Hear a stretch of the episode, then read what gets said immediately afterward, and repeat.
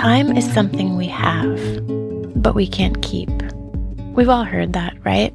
It's on bumper stickers and little framed quotes that we hang on our walls. It floats around Twitter and Pinterest on flowery little backgrounds. And it's often so contradictory, isn't it, how we talk about it? I mean, we constantly say that we should live like tomorrow won't come, but then we're also told to save for retirement and find solace for bad days and don't worry, there is always tomorrow. So, which one is the truth? And where do we settle? For having no plans or too many? For planning for a future that might not come or for living for the time we have?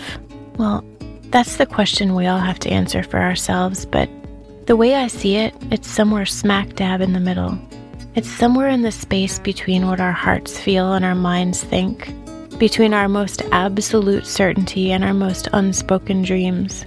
It's somewhere between today and tomorrow, if that makes sense. So maybe the recipe for time goes something like this Hope for the best, but plan for the worst.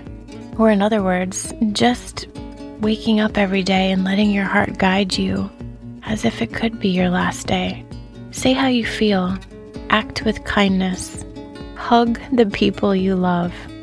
Try not to go to bed angry, but then let your mind make you think you're going to be here for a hundred years. Let it plan, let it set goals, let it save and travel and just be.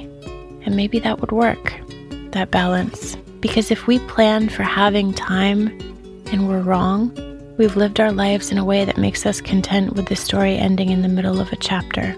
And if we plan for time and we're right, then we have an incredible future, one we're ready for and ready to look forward to.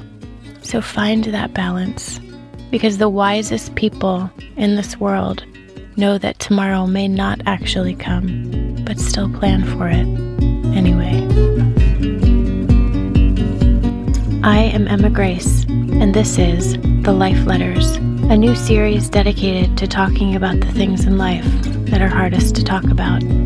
If you'd like to hear more, subscribe to this podcast and be sure to visit Live in the Details on Instagram and Facebook.